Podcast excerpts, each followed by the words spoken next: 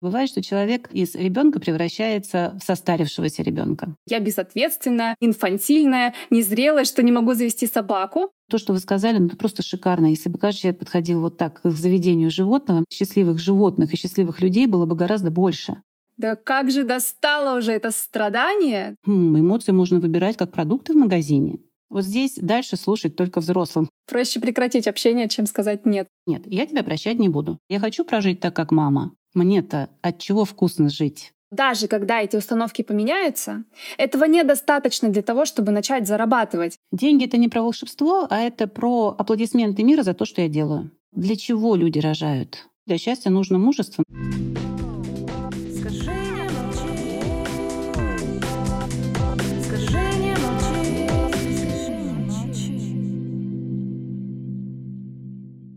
Всем привет! С вами Ксения Чадова, тренер по речи и голосу, певица и диджей-спутница, автор и ведущая этого подкаста «Скажи, не молчи». Сегодня у меня в гостях Ирина Мусахранова, психолог, член профессиональной психотерапевтической лиги, более 27 лет находится и работает в психологии. Все так? Все верно, да. Здравствуйте. Здравствуйте, Ирина. Сегодня мы с вами обсудим тему ответственности. Что это такое? Зачем нужно брать ответственность за свою жизнь? И почему это бывает так сложно? Как не брать на себя ответственность за чужие эмоции и настроения? Поговорим про взрослость и инфантилизм.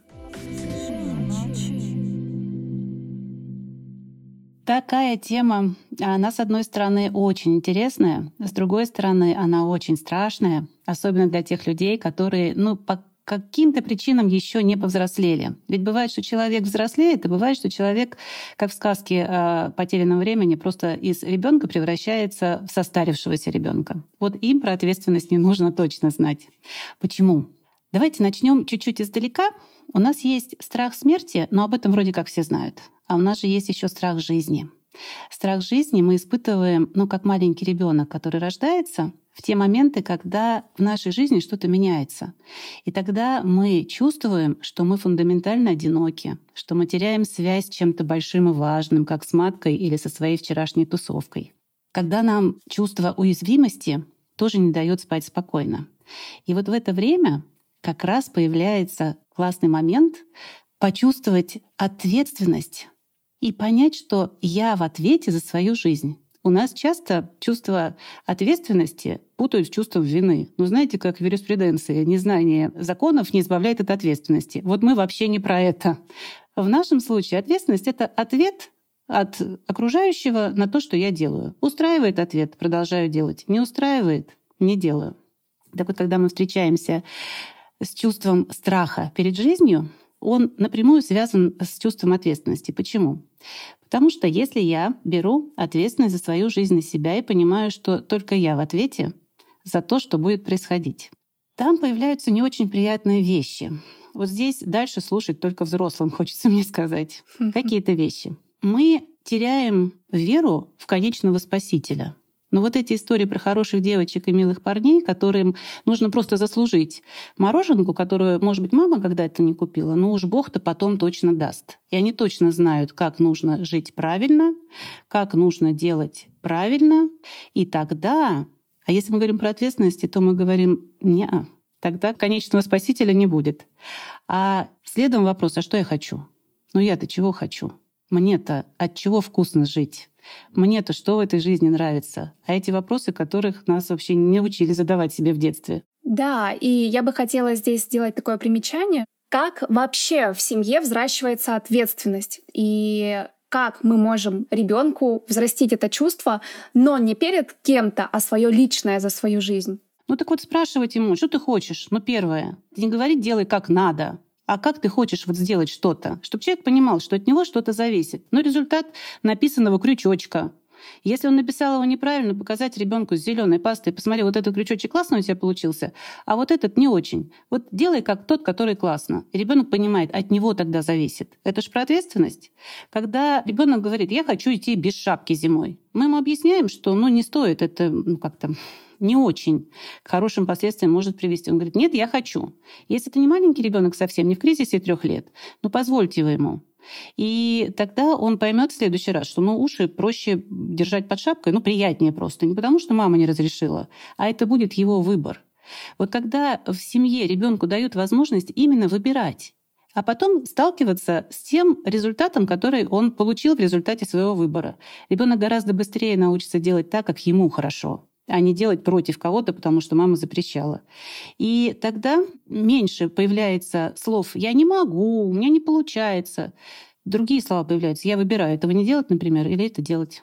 И все просто, но ведь родители должны быть при этом тоже взрослыми. Но они тоже должны понимать, что не от э, чего-то там сверху зависит их состояние, а от их выбора тоже. Угу. Я думала на эту тему, готовясь к нашему подкасту, и как будто бы проследила такую аналогию, что пока мы маленькие, пока мы подростки, пока мы студенты, мы все время чувствуем что-то типа страха перед кем-то, и именно с этим связана ответственность. У нас есть ответственность перед учителем, перед каким-то преподавателем, перед родителем, но вообще не в контексте себя. Ответственности за то, почему я это делаю, не только по отношению к кому-то. Хотелось бы вот этот момент разобрать, как в этом не запутаться, как можно студенту вообще осознать ответственность перед собой или как родителям намекнуть, подтолкнуть ответственность в свою сторону, чтобы это не было страхом перед кем-то. Очень хороший вопрос. У нас киты советского воспитания до сих пор — это стыд, страх и вина. Когда человек находится в стыде, в страхе и вине, он очень хорошо управляем. Угу. И когда человеку говорят, смотри, ты не выучишь урок, и тебе учительница поставит двойку, а потом мама из-за тебя, я не знаю, сляжет в больницу, он не думает о том, что ему интересно выучить. Он думает о том, что мама в больницу сляжет. Или если ему говорят, вот ты там не придешь вовремя с прогулки, не знаю, отец тебе ремня даст. Он не думает о том, почему прийти с прогулки важно вовремя. Ну, там, про опасность про какую-то. Вот что ему будет, если он задержится. Он думает о том, что ему дадут ремня. И получается, что человек выбирает не между тем, что для него хорошо, вот в том моменте, о котором мы говорим, в учебе. Ну, важно учиться, потому что интересно. Важно учиться в школу. Мы ходим, даже если не интересно, для того, чтобы сравнивать вообще. Можно посмотреть на мир с точки зрения химии, можно посмотреть на мир с точки зрения биологии или математики. Это два разных взгляда. Если ребенку говорит, смотри, как классно, это же интересно. Он тогда говорит, да, я это выбираю делать, потому что мне это интересно, и мне это пригодится.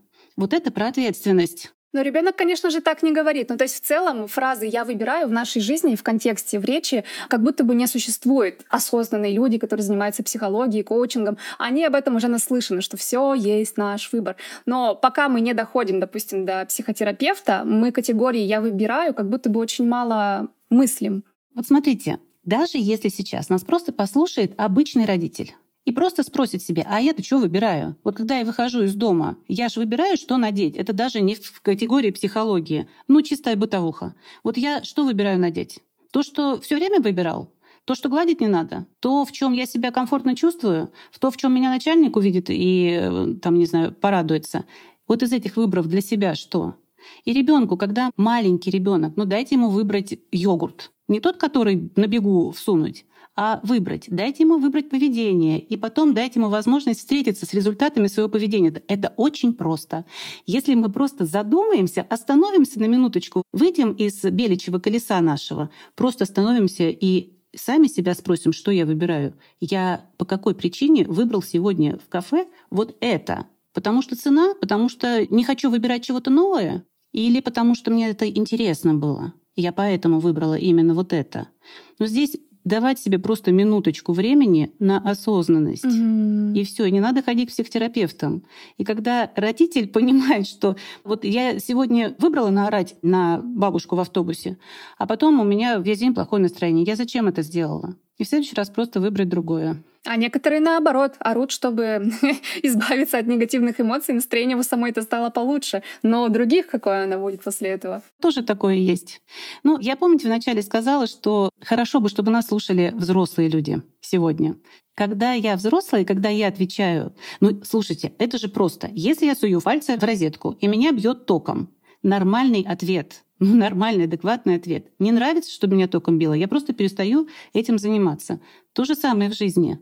Да, и здесь вопрос у меня сталкивается с какими-то кризисными ситуациями в жизни или с ситуациями, с которыми мы как будто бы не справляемся.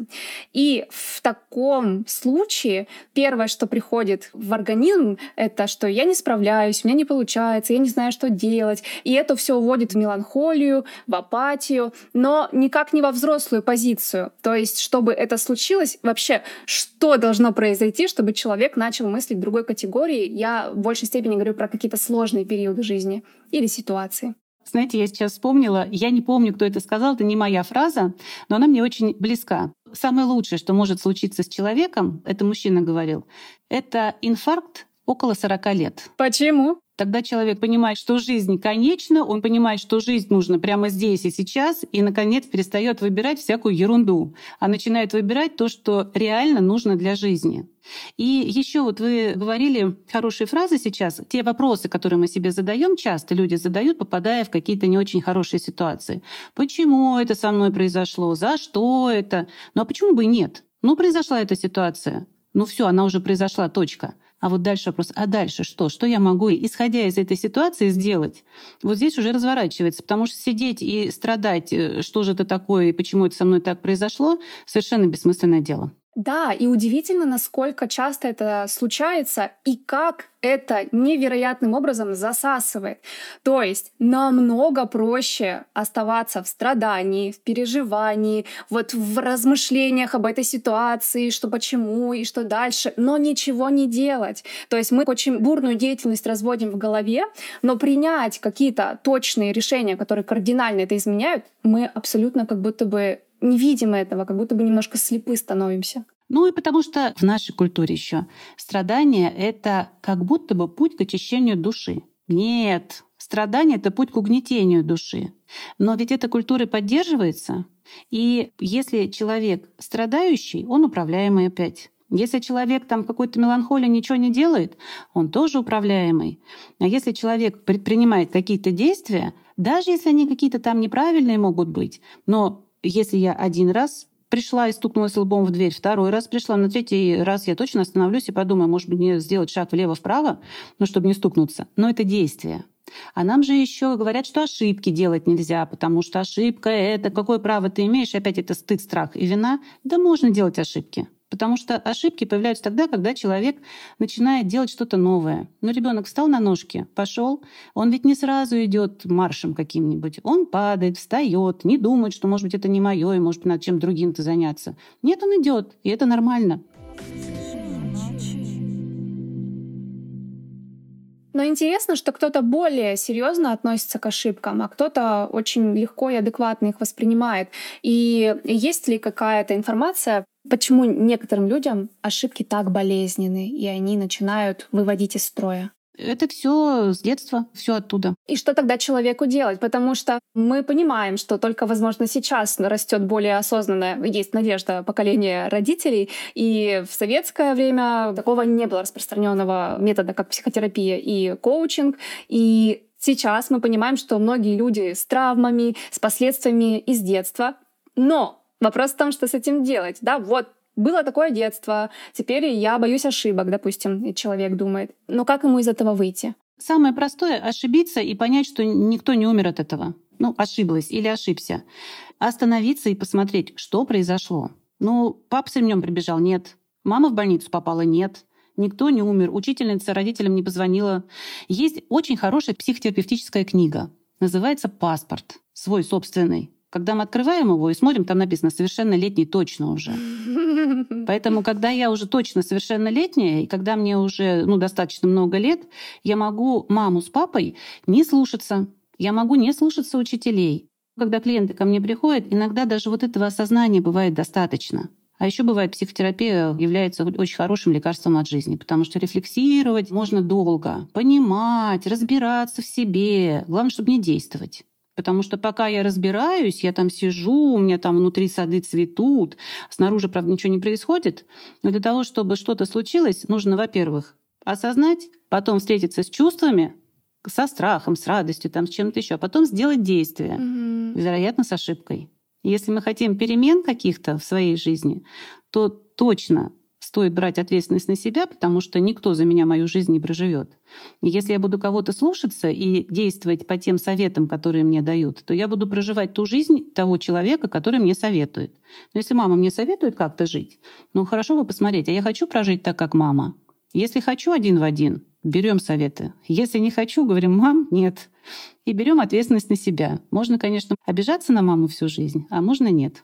Поэтому ошибка — это неплохо. Ошибка — это просто результат того, что я что-то делаю и что-то сделал не так. И здесь я бы хотела перейти к теме ответственности за чужие эмоции и настроения. Очень часто мы боимся что-то сделать или сказать, потому что боимся обидеть человека, разрушить отношения, как-то потревожить, в общем, проявиться тем образом, из-за которого может возникнуть конфликт. И я думаю, что многие даже не задумываются, что эту ответственность можно разделить. Мою ответственность за мое настроение и ответственность человека за его настроение и что они могут вообще самостоятельно жить. Так вот вопрос, как не брать на себя ответственность за чужие чувства и настроения? Я бы ответила вопросом на вопрос, я для чего беру эту ответственность? Чтобы не было конфликта. Вот именно. Может быть, я сейчас кого-то удивлю. Конфликт остается. И конфликт развивается, только он развивается внутри человека. Ведь было же такое наверняка с теми людьми, кто боится конфликтов, что, ну не знаю, подружка звонит и говорит, мы сегодня идем в театр, люди, которые боятся конфликтов, часто не умеют и нет говорить. Ну потому что это же, если я скажу нет ему, то он же обидится, рассердится, ну и там продолжаем список. Поэтому приходится говорить нет себе. Нет-то появляется, в нашей mm, речи. Интересно. И единственное, что адресат может поменяться. Либо я скажу это ему, либо я говорю нет себе. И конфликт тоже появляется, он никуда не девается. Поэтому, когда вот подружка говорит, мы идем в театр, а я говорю, ну хорошо, а у меня, может быть, свидание было назначено. Может быть, даже с собой. Вполне вероятно. Но я уже там себе все размечтала, расписала, но подружка говорит это. И я иду с ней в театр, и при этом я не в театре, я в этот момент разговариваю с ней. А вот надо было бы сказать. А особенно, когда мы прощаемся, я думаю, вот надо было бы вот это сказать, а в следующий раз я скажу вот это. И вот эта жвачка, она и неделями бывает. Конфликт есть. И он разрушает. Он разрушает человека, который не говорит «нет». Поэтому если мне наступили на ногу, то я могу сказать, ну, ты наступил мне на ногу точно. Могу сказать, мне больно. Могу посмеяться, если мне не больно. Да? Могу что-то еще сделать. Могу в лоб дать. Но это мои чувства в ответ на то, что сделал человек. И если он не специально это сделал, то не он виноват в том, как я реагирую. Мой спектр эмоций. Это сложно. Хорошо, давайте не про ногу. Я звоню подруге и говорю, пойдем в театр. Она мне говорит, нет, у меня сегодня другие планы. Я понимаю, что она не мне сказала «нет». Она сказала «нет» моему предложению. Вот очень важно вот это понимать, что не все личности женщины прям хватают себе. Это мне сказали нет, это я недостаточно хороша, чтобы меня любили, этот любимый женский страх. Это я теперь отвергнута. Нет, сказали нет просто тому, что я предложила. Все, со мной все в порядке, с моим предложением все в порядке. Оно просто не подходит вот этому конкретному человеку. Или, допустим, меня кто-то просит, дай, пожалуйста, попить, а у меня стакан пустой. Я говорю, нет, я не могу тебе дать попить. С человеком вообще все в порядке. С его просьбой вообще все в порядке. У меня нет сейчас воды в стакане. Я просто не могу это сделать. Или ресурса нет, или здоровья нет, или еще чего-то нет. Поэтому, когда мы понимаем, что с нами все в порядке, по большому счету, то мы можем и спокойно нет говорить, и спокойно нет воспринимать. И ответственность за то, как реагирует на мое совершенно спокойное нет, потому что оно касается моей жизни. Вот нам бы здесь порисовать. Вот представьте себе несколько листиков. Угу. Наверху лежат листики, где написано «я» и «моя жизнь», а с другой стороны люди и их ожидания. Потому что если касается вопрос, ну не знаю, человека инфаркт, мы же не будем думать, да ему говорить или нет ему говорить. Мы берем и помогаем. То есть если что-то важное, то люди не спрашивают себя, говорить этому да или говорить этому нет. Они просто берут и делают. А есть ожидание сходить в театр, провести время, там, я не знаю, отдать пальто свое, ну что-то такое. То есть люди от меня что-то ждут. Вот есть я и моя жизнь, которую я планирую, и есть они и их ожидания какие-то. Есть я, есть да и есть нет. Вот еще бумажки. И есть конфликт. То есть я по-любому, вот в любом случае скажу да либо себе и своей жизни, Но тогда я скажу нет ожиданиям людей, и конфликт будет, возможно, между мной и реальными людьми, а возможно и не будет. Либо я в любом случае скажу нет себе и своей жизни, да, ожиданиям людей. Ну, чувствуете разницу жизни и ожидания, да? И конфликт все равно будет, но он будет внутри меня, он будет меня разрушать. Еще и неприятные ощущения останутся от посещения и от человека.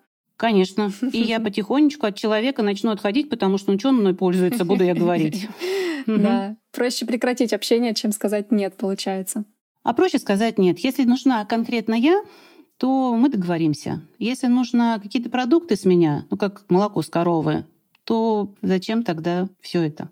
Вот я прямо сейчас вспомнила, история была, клиентка рассказывала давно уже, что ее родители не принимают ее, когда она достаточно хорошо финансово обеспечена. И они перестают с ней разговаривать, там какие-то конфликты у них. И она говорит, я отказываюсь от денег, потому что ну, мне отношения с родителями нужны.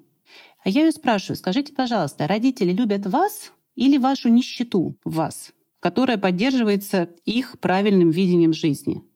Она задумалась, сказала спасибо, и этого было достаточно. Потому что в этом случае родители не ее видят, не ребенка любят, а они любят подтверждение своей правоты, что деньги это зло. Ну или там богатые плохие, или там еще что-то такое. Угу. Какую-то свою установку обеспечивают. Да? Или, может быть, сами чувствуют себя увереннее, когда она не богаче их. Ну, конечно, да, тогда они прожили правильно. А если она живет по-другому и ей хорошо от этого, тогда они прожили неправильно. И лучше, конечно, ребенку доказать, что он не прав. Ему сказать нет, а да своим ожиданиям.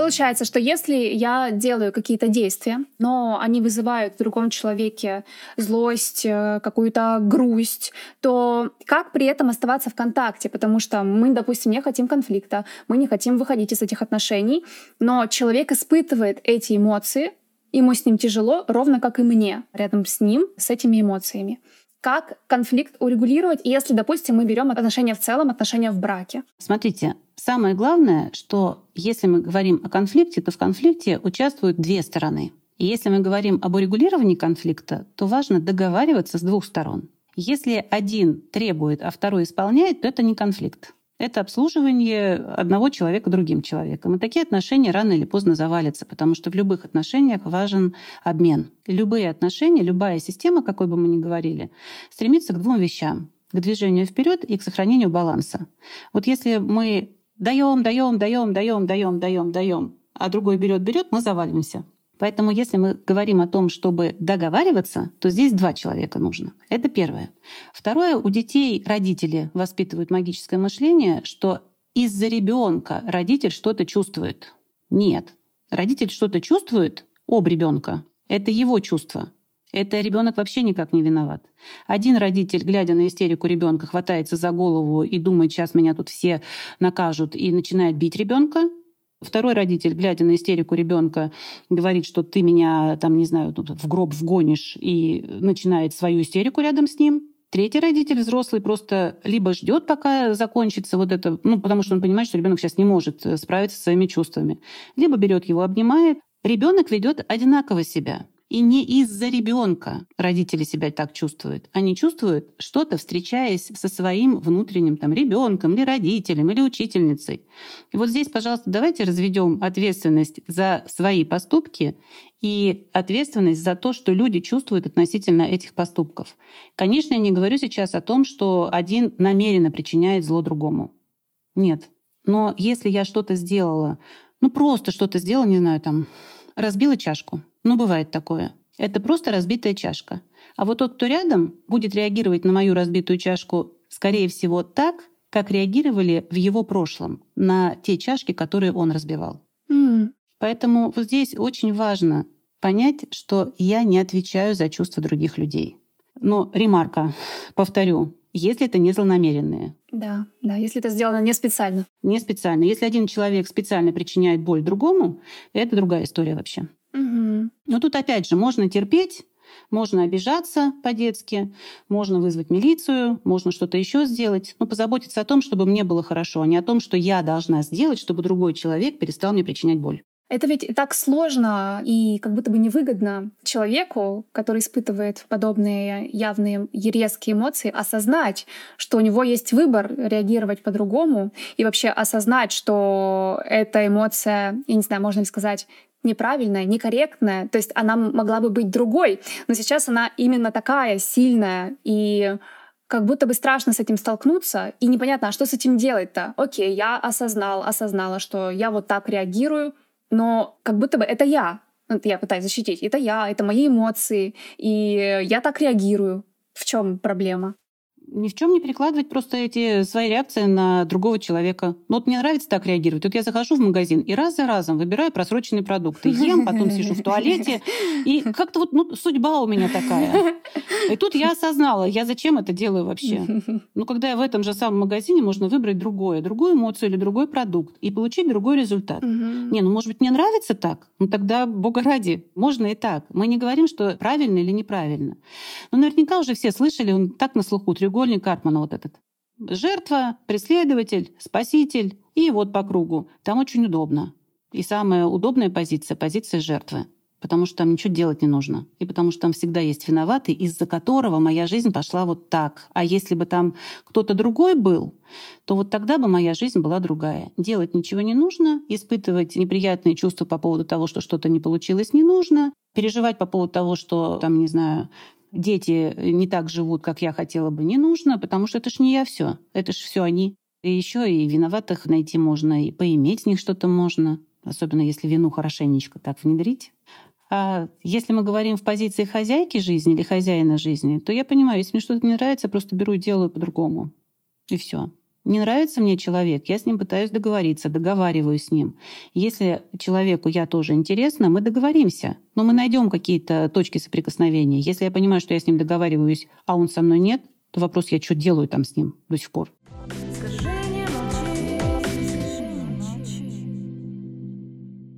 Я причем проследила это у себя, что достаточно долгое количество времени в каких-то аспектах я находилась в состоянии жертвы, и я это не особо осознавала, то есть я в этом пребывала, и как будто бы это моя жизнь. Вот у меня сейчас такие сложившиеся обстоятельства, и что-то происходит, что-то с этим надо делать, но я страдаю. То есть я осознаю, что я страдаю, что мне плохо и так далее. И страдание могло занимать достаточно долгий период времени, но спустя время в большей степени это благодаря психоанализу, психотерапии.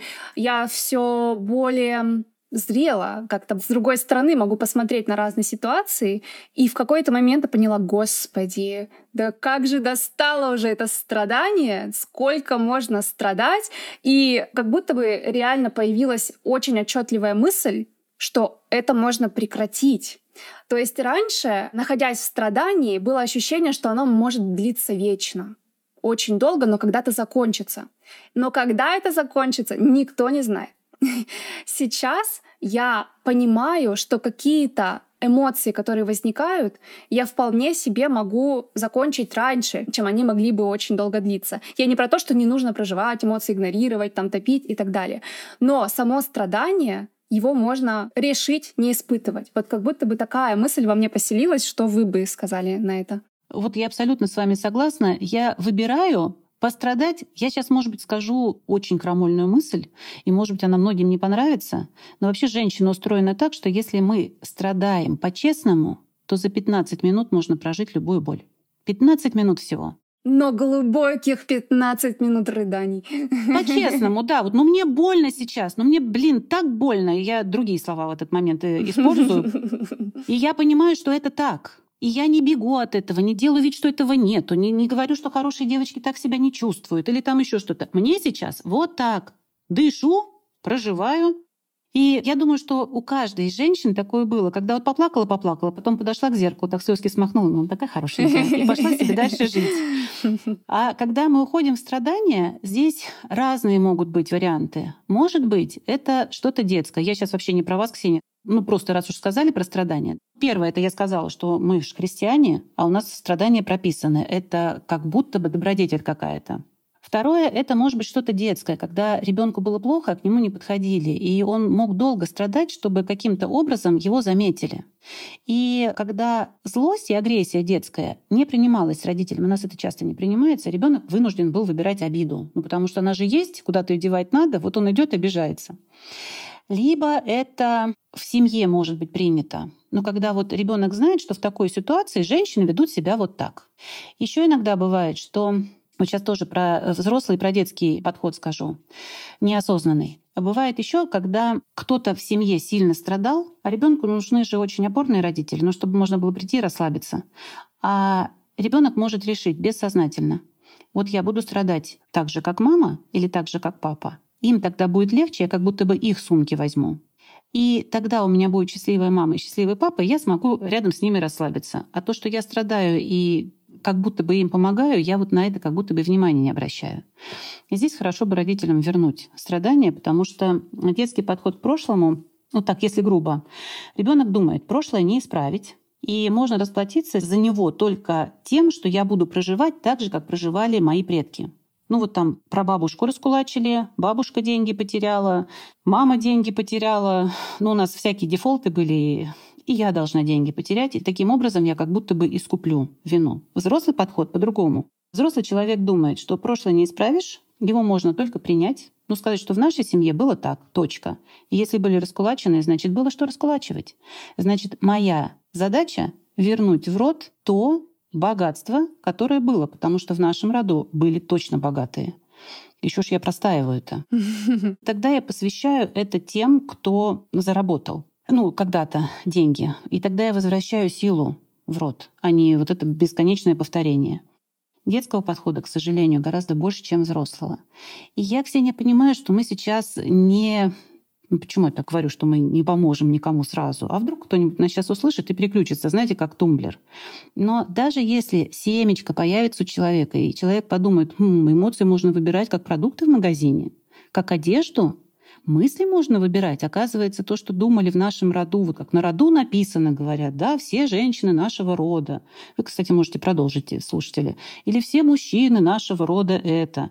Или все женщины в нашем роду одиноки. Да с чего? Я зачем выбираю то, что когда-то после войны было ну, просто реальностью? Там не было мужчин физически. Я зачем сейчас это выбираю себе? Ну, я в своем уме. Если я в своем уме, если я возвращаюсь и ответственно подхожу к тому, что да, это будет конфликт. Все без мужиков жили, вот там мама, бабушка и прабабушка. А я вот выйду замуж и буду жить счастливо. Ничего, для счастья нужно мужество, но я это как-то выдержу. Для счастья, правда, нужно мужество. И точно нужен взрослый выбор и взрослая ответственность, потому что ну, то, что мы с вами сейчас говорили чуть раньше, несчастными быть проще, оно понятно, с подружками опять же есть о чем поговорить. А так встречаются две подружки, ты как? У меня все отлично. И дальше говорить не о чем вроде. Не знаю, не знаю. Мне кажется, сейчас уже есть о чем делиться и счастливым женщинам друг с другом в том числе. Когда встречаются две счастливые, тогда да. Угу. А когда встречается счастливая и та, которая пока выбирает жить несчастно, тогда нет.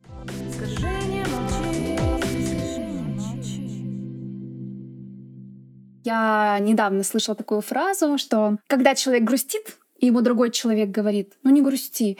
И как будто бы это обесценивание его эмоций и не дает э, прожить вот эту эмоцию. А с другой стороны, если на это посмотреть, если человек говорит, не грусти, и другой может сказать, ну ладно, не буду грустить, и реально перестать грустить и как-то переключиться и заниматься другими вещами. Но как будто бы от этого до этого состояния очень большой путь внутренней работы. И не совсем понятно, что должно произойти и как этому поспособствовать. Научиться зрело относиться к себе, к своей жизни, уметь выбирать эмоции. Есть ли какие-то вспомогательные ресурсы, которые помогут человеку к этому прийти? Ну, психологи советов не дают, ведь это совершенно бессмысленно. Потому что если нет готовности внутренней, я сейчас могу выкатить целую кучу советов, человек послушает, скажет, ну, ерунда какая. И все. Самое простое — осознанный выбор. Вот ну самое простое. Оно правда работает. Можно поставить еще будильник, ну, на какое-то время. И когда он будет звонить, ну, там полтора часа, два часа, может быть, с интервалом, когда он будет звонить, осознавать, какие мысли у меня сейчас в голове. И по этим мыслям, как по вешкам, можно вообще выстроить, куда я иду, что я выбираю. Если каждый раз, когда будильник звонит, у меня что-нибудь из серии «Жизнь — это страдание», Я же себе обязательно это устрою, я обязательно это сделаю. Но я же могу это и переписать. Но я могу сказать, кто сказал, что жизнь — это страдание? Я откуда это взяла? Ну вот почему у Маши, у Пети жизнь — это не страдание, а я почему-то решила, что страдание. И я это выбираю и живу в этом. Для меня жизнь была приключением до пандемии. Когда началась пандемия и то, что происходит дальше, я понимаю, что это хаос, ничего не понятно, приключения здесь и путешествия как-то не подходят. Я думаю, а что ж теперь? Ну вот как теперь я буду жить? Какое осознанно я себе выберу название для той яхты, на которой плыву? Ну, так в «Капитане Врунгеле». Как вы яхту назовете, так она и поплывет. И для меня сейчас это квест по поиску сокровищ. Столько нашла. Хм. И чем дальше, тем больше. Это мой осознанный выбор. Да, я ставила будильник, и я себя ловила на каких-то мыслях. Как только я поняла, что через какое-то время точно в поиске сокровищ нахожусь или в радости от того, что нашла очередное, все, будильник ставить перестала. И когда мы куда-то заходим, обычные выборы. Ну, понаблюдайте за собой, что выбираете. Одежду, как я выбираю. В магазине, что я выбираю, когда захожу. И выбираю я для себя или для семьи. А вот возьмите там, а женщинам особенно, и пройдите первый круг, положив продукты только для себя. У многих это шок вызывает, когда я предлагаю. Я говорю, это первый круг. Второй пройдете, всем положите и купите все. Но посмотрите, что вы-то хотите. И когда мы понимаем, что я могу выбирать вещи, я могу выбирать продукты, я могу выбирать украшения, ароматы могу выбирать, так я ведь и мысли могу выбирать. А если я могу выбирать мысли, я могу выбирать чувства. Конечно, если мне причинили боль, эта злость возникнет сразу. Но я могу выбрать, оставаться в этой злости или нет. Или позлиться столько, сколько нужно, а потом переключиться на что-то другое. А когда я понимаю, что я могу выбирать вещи, продукты, ароматы, мысли, чувства, я же ведь и жизнь могу выбрать. И все просто, правда, все просто. Другое дело, что не воспитывали этому. И другое дело, что это никому не выгодно. Взрослые люди, осознанные люди, ну зачем? Они же неуправляемые становятся. Поэтому ответственность — это классно. Это, с одной стороны, просто, но к этому нужно быть готовым. Ну, знаете, как сесть за руль. Угу. Или позволить себе то, что никогда не позволяли. Интересно, что вы сказали, что ответственность это просто, потому что кажется, что сложно, по крайней мере, сейчас в моей голове, а когда вот я перестраивалась от какой-то жертвенной позиции в позицию, когда я управляю тем, что могу, и делаю свою жизнь как-то лучше и качественнее, вплоть до того, что раньше на меня влияли эмоции других людей. То есть я, допустим, пребывала в своем хорошем настроении, но если в поле появлялся кто-то мрачный, злой или грустный, раздраженный, и даже не проецировал это на меня напрямую, но рядом, то все, я становилась ровно такой же, или я становилась грустной, что рядом со мной такой человек, или что это я, и вот я в этом начинаю вариться. И это настолько угнетает, вы очень хорошее слово подобрали ранее, что страдания угнетают. И Удивительно, что мне потребовалось достаточно долго времени, чтобы научиться в это не вливаться, не перестраиваться. И удивительно сам факт, что это возможно, то есть что можно не забирать чужие эмоции и настроения и оставаться в своем хорошем, нормальном состоянии. Вот смотрите, заражаются эмоциями дети. И здесь, ну, у нас не сеанс психотерапии ни в коем случае, но если бы у нас был сеанс психотерапии, я бы спросила, что родители делали, когда вы и не те эмоции испытывали, как они. Не отвечайте. Это просто вот, э, ну, в эфир пусть будет, да? Угу. И когда мы понимаем, что мой-то внутренний ребенок сейчас тоже со мной, я могу его забрать от того человека, который, не знаю, там требует от меня, чтобы я тоже злилась или я тоже боялась, или я тоже как-то там чувствовала так, как он чувствует, или я могу забрать своего ребенка внутреннего того человека, который говорит, что это из-за тебя у меня плохое настроение. То есть его там начальник накрутил, он начальнику ничего сказать не может, пришел домой, тут ребенок, и ребенок, ну не знаю, там чашку не туда поставил, и родитель цепляется к этой чашке и говорит, это вот из-за тебя, все у меня плохое настроение, бла-бла-бла, и все, что хотел сказать начальнику, говорит этому ребенку. А ребенок-то родителю верит, Поэтому можно себя спросить, где я этому научилась, где я научилась так реагировать. Психотерапия — это гораздо дешевле, чем жить в страданиях, правда, потому что когда человек думает о том, как сэкономить, он в это время не зарабатывает. Когда человек думает о том, что страдание — это единственный возможный вариант его жизни, он точно в это время не вкладывается в счастье. И вообще для того, чтобы испытывать счастье и для того, чтобы испытывать страдания, разные зоны мозга устроены, представляете? Из этого можно выйти. Угу.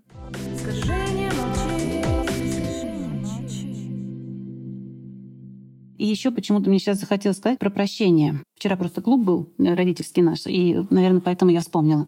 Часто достаточно родители просят у детей прощения. Сначала сорвутся на них, а потом просят прощения. И ребенок, ну, он не может не простить. А у нас же, опять же, культура такая, все прощающая. Надо всех прощать. Я спрашиваю, а как это? Вот расскажите, механизм. Прощать — это как? Это когда вот на меня накричали, причинили мне боль, а потом подходят и говорят, ты меня еще и прости.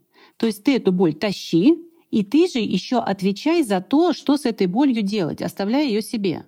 То есть представляете нагрузочка на человека, которого просят прощения, и он прощает. Я говорю, не надо прощать. Мне говорят, вы что? Потому что это кажется, что если я не прощаю, то я должна буду мстить всю жизнь или там что-то такое делать плохое человеку. Да нет. Просто когда подходят и говорят, прости меня, пожалуйста, причинив мне боль, я говорю, нет, я тебя прощать не буду. И я возвращаю ответственность за то, что ты сделал тебе. Вот ты, пожалуйста, об этом думай, и ты, пожалуйста, думай, как это компенсировать, что с этим сделать, как дальше у нас отношения будут развиваться. Поэтому я ответственность за твой поступок возвращаю тебе. Я тебя не прощаю. А как же прощение? Говорят же, что это плохо, нести в себе обиды, что это разрушает саму личность, непрощение. Конечно, разрушает. А как тогда не прощать и прощать одновременно? Смотрите, как интересно, да? Не заходит вот то, что я говорю. Здесь бы видео нам. Еще разок. Если мне причинили боль, я эту боль взяла, я не ответила, я злость, которая у меня появилась, не реализовала, да? Угу. И я действительно таскаю это в себе, и действительно обиды разрушают, потому что я один раз простила, второй, третий. Но никак не прореагировала, да? Никак не ответила. Никак. Конечно, я прощаю тебя, да. И тогда обиды точно меня разрушают. Если я мстить начинаю, то я тоже разрушаю. Мстящий человек копает две могилы тому, кому мстит, и себе рядышком, да?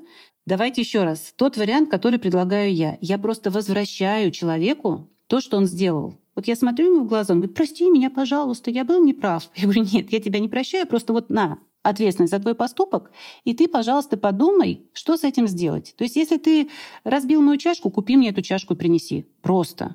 Если ты мне причинил физическую боль какую-то, ну, оплати доктора. Ну, это же просто все. Если ты ничего не хочешь с этим делать, так я тем более тебя прощать не буду. Вот ты с этим и живи, а я думать об этом не буду. Но физическая боль — это уже, по-моему, тут вообще не до прощения, если мы говорим про какое-то насилие, иначе я даже не знаю, какая еще физическая боль. Ну, бывает же такое, что, ну, я не знаю, там, человек нечаянно толкнул другого человека, тот упал и ушибся. Ну, нечаянно. Mm, угу. И вот здесь не про прощение, потому что я после этого пойду к доктору, там, что-то буду с этим делать. И прощения здесь маловато mm, будет. Я ну, поняла. оплати доктора, и все, и мы квиты. Я понимаю, что ты это не специально, но за твой поступок не мне отвечать, не мне думать. Ты сделал что-то такое, что компенсировало твой поступок. Интересно, что вы подняли эту тему, что можно не прощать, потому что буквально вчера у меня совершенно другая история, но с этим же выводом. Я хожу на группу психоанализа, и, возвращаясь домой, я встретила бездомную собаку, и она была очень пугливой. То есть видно, что она контактная, но очень пугливая. И я как-то к ней приблизилась и решила ее погладить, погладила, и у нее были такие грустные глаза, и я ей говорю, прости, что вот так с тобой поступили за этой же мыслью у меня пошла следующая. Стоп, Вообще-то ты можешь не прощать, потому что они сто процентов неправы. Там, если тебя кто-то бил, э, обращался жестоко, это было очень интересно, что с какой стати она вообще должна прощать ту боль, в данном случае, я думаю, какую-то психическую, физическую, которую ей причинили. И поэтому все, что мне осталось, просто как-то проявить э, к ней любовь, и я пошла дальше. Но вот эта мысль, она была тоже какой-то ключевой для меня, что она вообще не обязана прощать. Но здесь важно просто отдать ответственность или принять компенсацию. Не оставаться в этой истории самим, не в э, прощении в этом, не вместе. То есть не та, не та история, это не история про здоровье. История про здоровье — это та, которая говорит, что ты причинил мне боль, это так, и я либо готова принять компенсацию за какую-то боль, ну, разную. Иногда же бывает там яблоко человек приносит и говорит, слушай, я вот там ну, твое яблоко, что ты сделал, на тебе яблоко. Или я тебе там сказал грубое слово, был неправ. Вот тебе там килограмм груш. И все. Мне кажется, можно же даже не только материальным, физическим каким-то проявлением, а тактильным, словесным, каким-то вниманием. Не только материальным, хотя почему бы и не материальным? Вот у нас тоже в нашей культуре почему-то материальное это плохо. Да нормальное материальное тоже. И когда родитель что-то делает ребенку, Я говорю, не просите прощения у ребенка ни в коем случае, потому что ребенок вынужден будет тащить и то, что вы сделали, и еще ответственность за ваше состояние. Можно сказать, я была не права. Ну вот я здесь ошиблась. Или мне жаль, что я так сделала. То есть масса других слов, когда родитель оставляет ответственность. Я сделала. Не ты меня прости за то, что я сделала, а я была не права. Я это сделала. Ой, ну это очень сложная мысль. Потому что иногда я думаю, что если бы я что-то сделала, я бы чувствовала вину, хотела бы как-то это загладить. И для моего же спокойствия я бы хотела попросить прощения. Для моего же спокойствия тогда я хочу человеку да. передать ответственность за мое да. же состояние. Но что мешает подойти к человеку и сказать, для моего спокойствия я была не права. Я была не права. Я ошиблась, но я причинила тебе боль. Угу. И тогда мы подходим, тут уязвимости больше. Так-то мы говорим, вот человек меня не простил, какой плохой. Или он меня простил, все, могу жить спокойно. А здесь ведь он может сказать что-то в ответ. Он может сказать, да, мне этого достаточно. То, что ты признаешь свою ошибку, мне этого достаточно. И дальше может вернуться контакт. Потому что я иду, признавая свою неправоту, глядя человеку в глаза. Если я иду прощения просить, это немножко другая поза даже. Вы можете сейчас, вот, э, слушатели, попримерить на себя, как я иду просить прощения, как я прощаю, ну, если говорю, что прощаю. И как я встречаюсь, если был такой опыт по-взрослому, когда человек подходит и говорит, слушай, я был неправ, я признаю свою ошибку. И если эта ошибка была ну, достаточно серьезной, я готов ее компенсировать. Ну да, как будто бы рядом стоит слова «прости меня» еще. Ну то есть это какая-то такая нормальная конструкция, уже э, заезженная, привычная. Привычная, да. да. Хотя я не пользуюсь ни, ни той, ни другой стороной, ну, то есть как-то вообще в моей жизни редко это встречается, но в целом как будто бы это синонимы. Я, я не прав, прости меня, пожалуйста, мне жаль, как будто бы это об одном. Но я поняла вас, что позиция другая. Прощение, ответа на прощение и признание неправоты. Когда мы говорим про прощение и непрощение, один снизу, другой сверху по-любому. Один как будто бы смотрит снизу вверх, другой сверху вниз. Когда мы говорим о той позиции, которую предлагаю я, о разделении ответственности, о возвращении ответственности, о принятии ответственности за поступок. Тогда два взрослых человека встречаются и общаются.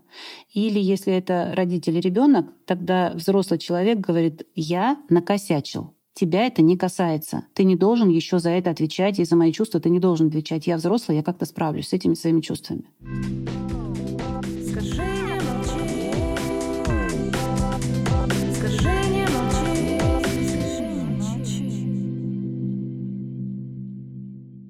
Отсюда я бы хотела перейти к ответственности за кого-то, за чужие жизни. Это могут быть дети, это могут быть животные, что часто бывает ведь так, что люди не научились брать ответственность за свою жизнь, а уже должны нести ответственность за жизнь других людей, других животных и существ. И я сначала бы хотела здесь рассказать свою одну небольшую историю снова про собаку. Такой мостик у меня случился, когда я не вспомнила.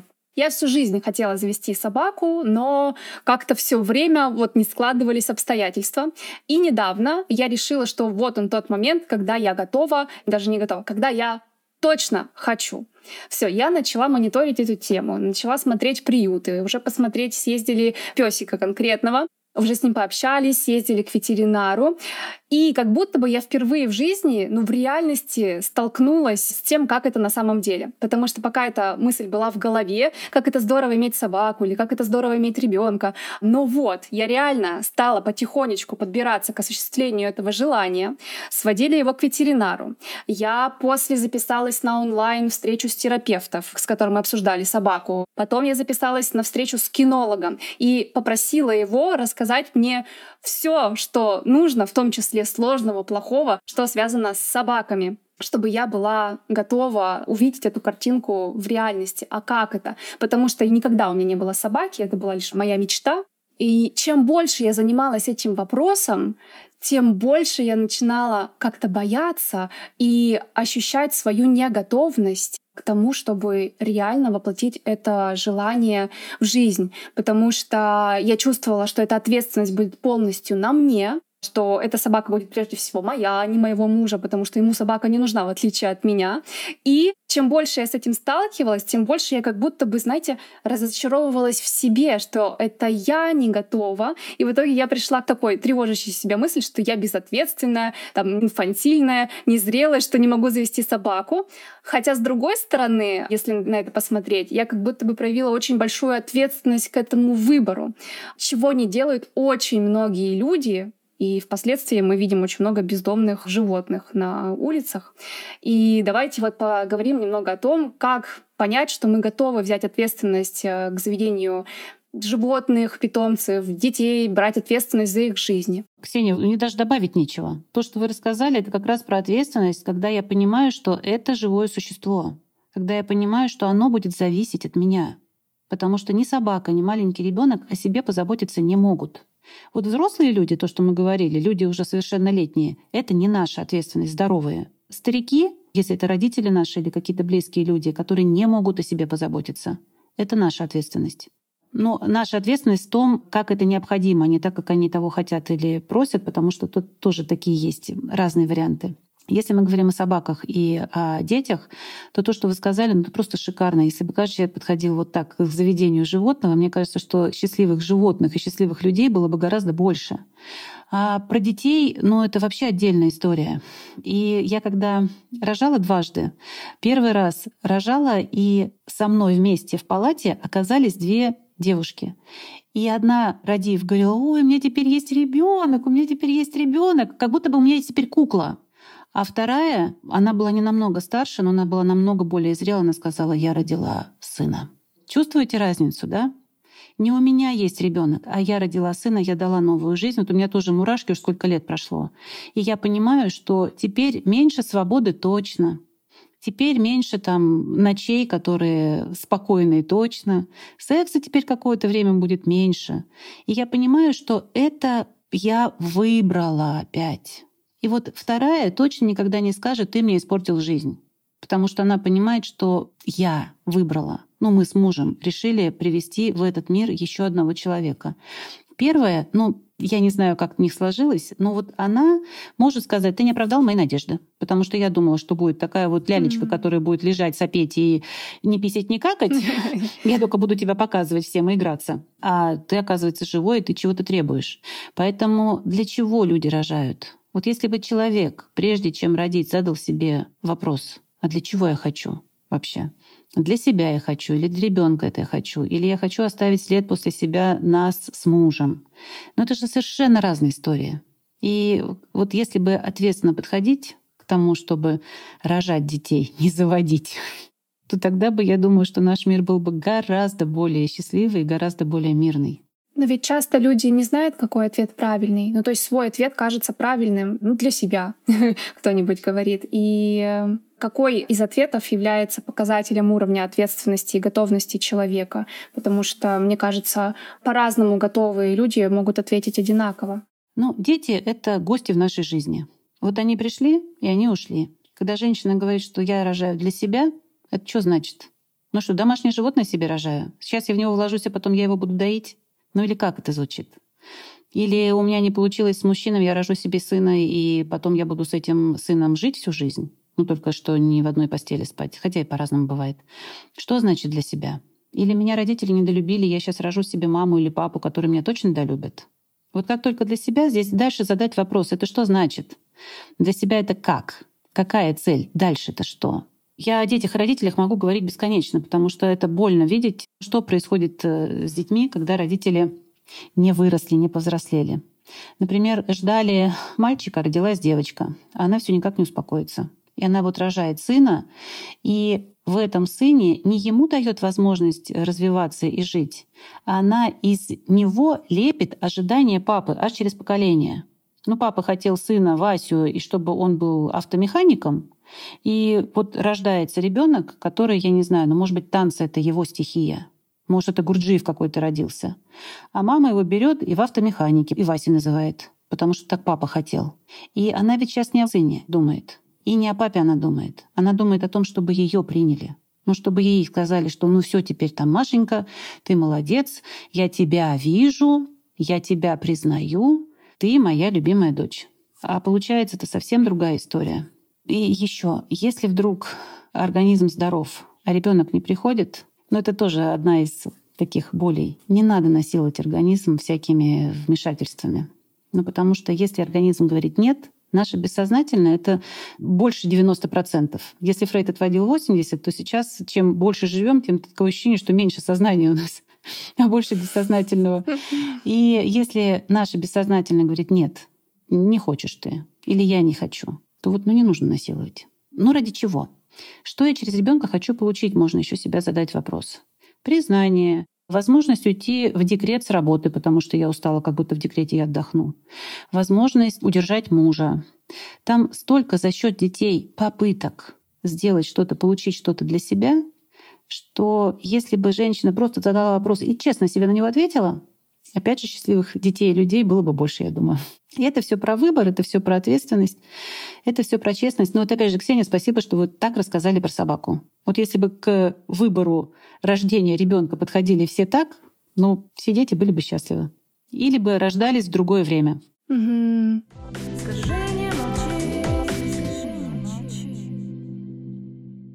Не могу не спросить еще тему про деньги, потому что в последнее время просто летают, что дети не зарабатывают, ваши деньги зависят от того, насколько вы взрослые. Можете вот раскрыть зависимость, корреляцию реального финансового успеха и ответственной позиции в жизни взрослого человека. Даже если мы смотрим, что это 20-летний, 25-летний, 35-45-летний, потому что все они могут быть богатыми и все они могут быть бедными. И все они могут потерять деньги если это человек не готов к этим деньгам. Деньги — это еще одна моя любимая тема. И да, я согласна, что человек взрослый, ну, ответственный в плане того, чего я хочу, как я в это вкладываюсь и как я это удерживаю. Он, да, может деньги заработать, удержать, вложить. Ребенок, вот можно вспомнить тоже слушателям детские денежки, которые, они прям денежки. Вот дали лапку или нашли. Вот пошли мы с этими детскими денежками, которые дали мама, папа там или нет. Может, кто своровал, если любви не хватало. Тоже такое бывает. И вот пошли, там же человек не думает о том, чтобы что-то там оставить, куда-то вложить, что-нибудь вкусненькое купить, ну там, я не знаю, кого-то угостить, да можно и потерять. Ну то есть ценности нету в деньгах. Если мы говорим про взрослые деньги, то я понимаю, что деньги — это то, в чем я живу, да, та метафора. Метафоры разные могут быть. Деньги — это не про волшебство, а это про аплодисменты мира за то, что я делаю. То есть я что-то в мир несу, доброе, светлое, хорошее, ну, я надеюсь, и мир мне аплодирует деньгами. То есть это то, что я заработала. И чем больше я принесла в мир, тем больше я получаю. Тут я сразу вспоминаю людей с разными сомнительными заработками, махинациями и думаю, как им аплодирует мир за их поступки. В данном случае метафора красивая, но как будто бы не сходится в моей голове. Разные люди есть, и я понимаю, что, знаете, есть зона внимания в зону влияния. Вот я могу повлиять на то, что делаю я. То есть я точно не буду вкладываться в наркотики никогда ничем. Я точно не буду вкладываться в алкоголь никогда и ничем. Но это не про то, что я буду с ними бороться я буду вкладываться в что-то другое, в хорошее. Но это как вот я попадаю в темноту, я не буду с ней бороться, что там руками махать, что делать-то с этой темнотой. Я, ну, свечку зажгу. И, может быть, кто-то рядом со мной еще свечу зажжет. Там еще кто-то посмотрит, скажет, о, оказывается, так можно. И света станет больше. То есть можно с чем-то бороться, а можно вкладываться во что-то такое, от чего больше света становится. Уж особенно в наше время. Потому что если мы вкладываемся, ну, не знаю, против алкоголя, что я буду делать? со своей зоной влияния. Магазины, там, или скупать алкоголь и пить его. Ну как я с ним буду бороться, чтобы его меньше стало? Это не в моей зоне влияния. Но вкладываться в трезвость, например, я могу. Это в моей. Пусть там один человек протрезвеет, а рядом с ним там еще кто-то протрезвеет. Мне радостно от того, что я это могу делать. Поэтому в моей картине мира есть разные люди, конечно, разным зарабатывающие. Но мне хочется как-то верить в то, что рядом со мной будет появляться больше людей, которые зарабатывают чем-то хорошим и добрым. Можно ли как-то проследить такой, задать вопрос, как сделать себя готовым к деньгам? То есть какие можно назвать параметры, чтобы деньги пришли? Ну, не магическим способом, а реально какие-то, может быть, есть эффектные осознания для того, чтобы это стало получаться. Вот слушайте, к эзотерикам здесь бы лучше. Они бы сказали, что куда повесить, какого цвета, и все было бы хорошо.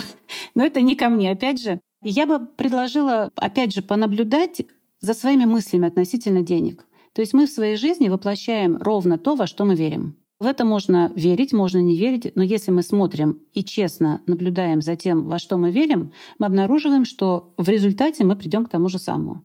Если у меня, ну, к примеру, да, ценность семья — это моя ценность. Но я выросла с знанием, что деньги рушат семьи. И мне еще там показали там дядю Петю, тетю Машу, которые разбогатели, у них семьи порушились. Как будто бы из-за денег. И у меня получается конфликт ценность семья, и я верю по-детски до сих пор, что деньги рушат семьи. Ну что я выберу? Конечно, я выберу не зарабатывать. Конечно, я выберу тот минимум, который для семьи будет безопасен, с моей точки зрения. Либо я думаю, что деньги — это зло. Вот прям зло-зло. Мне зачем зло? То есть чем больше денег, тем больше зла в моей жизни. Но я же вменяемая женщина. Я же не хочу, чтобы зло было. Я хочу, чтобы добра было больше. Я тоже деньги не буду впускать в свою жизнь. Ну, здесь можно просто задать себе вопрос. Если мы отлавливаем вот какие-то такие фразы, а их очень много. Кстати, у славян, у россиян есть и хорошие фразы. Деньги первые после Бога, например. Это пословица. Заберитесь, посмотрите в пословицы. Их много с таким смыслом. Интересно, я никогда не слышала. Вот вы можете загуглить хорошие русские пословицы про деньги. Они не на слуху. Вот всякая ерундистика на слуху, да? Да. Там все богатые воры. Но задайте себе вопрос, в тюрьмах что, все богатые сидят? Ни одного нищего? Или деньги — это зло? Но это правда? Отсутствие денег — это добро? Вот если сейчас денег у меня не будет, это что, добро? Если мне негде будет там жить, не, нечем будет платить коммуналку, не на что будет есть, это что, добро, что ли? Не хочешь сказать, ну люди взрослые. Да, как будто бы понятно, что есть негативные установки, негативные убеждения, и что с ними можно работать, к счастью, и что эта тема может измениться. И вместе с этим я думаю про то, что даже когда эти установки поменяются, этого недостаточно для того, чтобы начать зарабатывать. И вот тут как будто бы снова мы приходим к действиям, к тому, что реально, ну то есть нам нужно взять ответственность за решение быть богатым, и начать предпринимать шаги и действия в эту сторону. Потому что негативные установки, можно с ними столкнуться, изменить, переписать, искоренить, но остаться как бы просто в среднем нормальном заработке. Это, Ксения, то, что мы говорили в начале. Да, для того, чтобы что-то в жизни поменялось, нужны действия другие. Потому что поменялось это глагол. Вот чтобы что-то поменялось, нужно предпринять какие-то другие глаголы в своей жизни.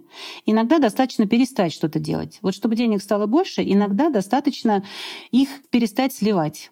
Бывает такое. Ну, про деньги это нужно отдельную просто тему, там на 5 часов. Угу, согласна. Деньги — это увеличительное стекло. Они просто увеличивают в человеке то, чего в человеке много. Если много любви, деньги увеличат любовь.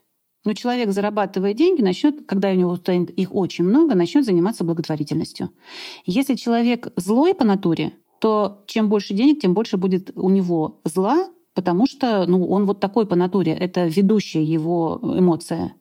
Если человек боящийся по натуре, то чем больше денег, тем больше будет страха в нем. Поэтому деньги просто усиливают то, что в человеке и так без того сильно. И для того, чтобы получить аплодисменты, ну точно нужно что-то сделать. И чем больше я делаю, тем больше аплодисментов. Но это же обычная физика. Вот никакой там нету мистики. И еще я все время об этом говорю. Для меня деньги — это, ну, как помидоры или бараны, к примеру. И, ну, у меня были бараны, у вас были помидоры, мы менялись, менялись какое-то время. Ну, не нужны больше помидоры, бараны не нужны. Но мне-то бараны остались, и дальше я думаю, что мне с ними делать, вот если мне не нужны помидоры. Я как-то эти бараны либо начинаю забивать, ну потому что помидоры мне больше не нужны, а кормить баранов нужно, энергию туда нужно как-то вливать, да? Либо я думаю, а что мне еще, куда мне можно этих баранов деть? И я в этих баранов вкладываюсь. И вот эти вот мысли о том, что надо деньги, если я их как-то не так поставлю, ну, положу в кошелек, то они обидятся, уйдут. Если я что-то там такое, ну вот что какие там еще есть, вот они как-то на меня обидятся, уйдут. Ну как бараны уйдут-то от меня? Но если я за ними нормально ухаживаю и нормально построила для них условия, создала, как они уйдут? Кто хозяин? И вот здесь очень важно, если мы отдаем власть деньгам над собой, но здесь тоже нужно посмотреть, что я о деньгах думаю, как я о них говорю, то, конечно, я буду в постоянном напряжении, потому что кто его знает, когда они обидятся? И когда они уйдут, когда они придут, вообще, чем они руководствуются там в своей денежной голове? Если я хозяйка в своей жизни, деньгам тоже, ну это опять про ответственность, да, то я понимаю, что если баранов стало меньше, то либо кто-то где-то ворует, а я понять не могу, либо, может, они дохнут, потому что я за ними плохо ухаживаю, ну, либо еще что-то такое произошло, но я могу поголовье баранов каким-то образом регулировать. И вот здесь очень важно, кто хозяин, я или деньги в моей жизни. Здорово. Спасибо за этот пример.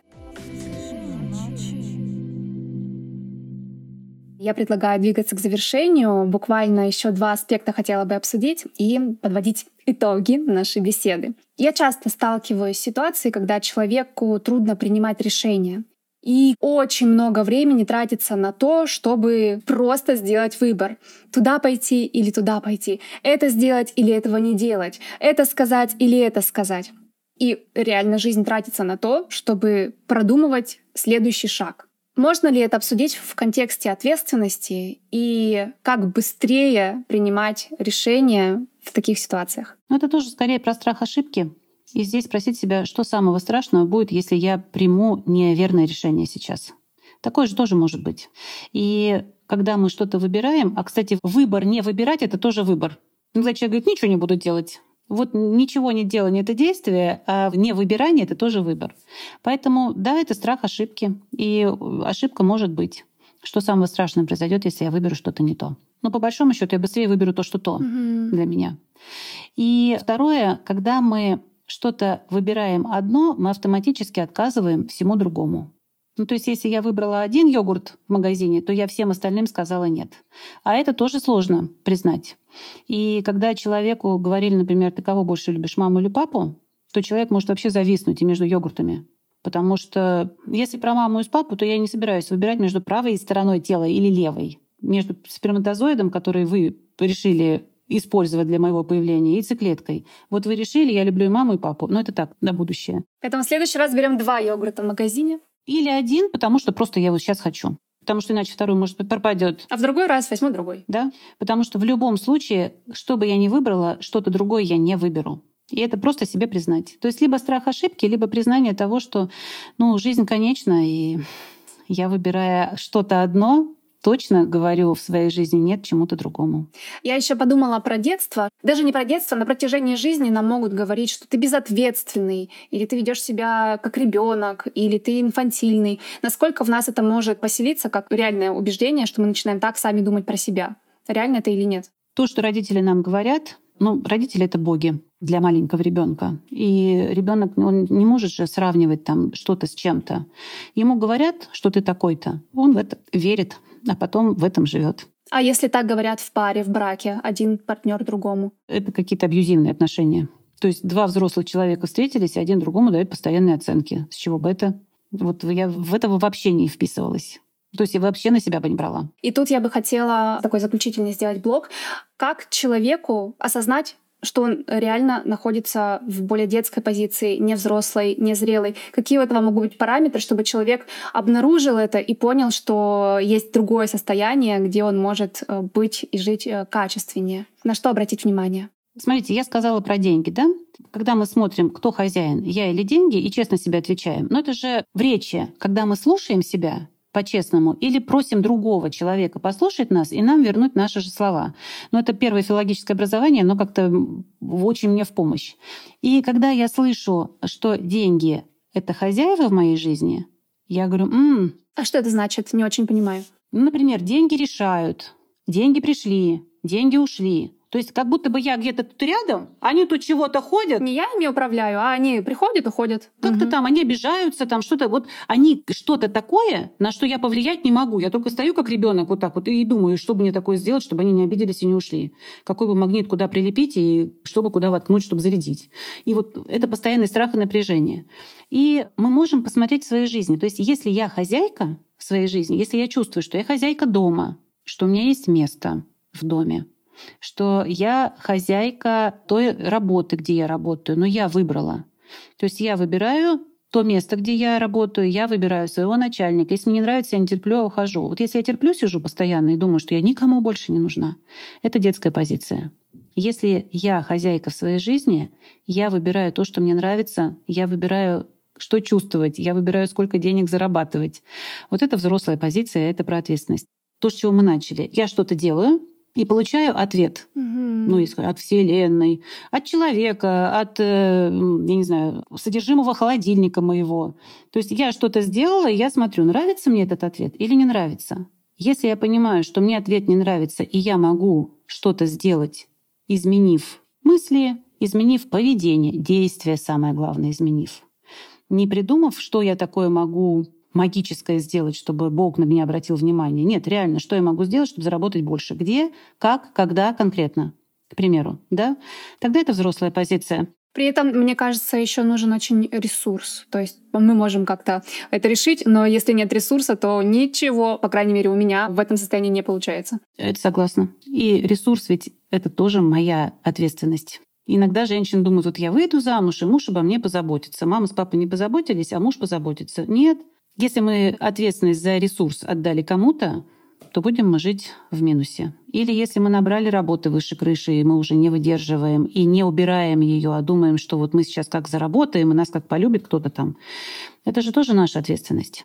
Поэтому оно, с одной стороны, очень просто, когда находишься уже здесь. И я понимаю, что когда человек только-только начинает просыпаться, ну это, знаете, тоже такая метафора. Если хозяин спит, в доме, то это детская позиция. Если хозяин бодрствует, то это взрослая позиция.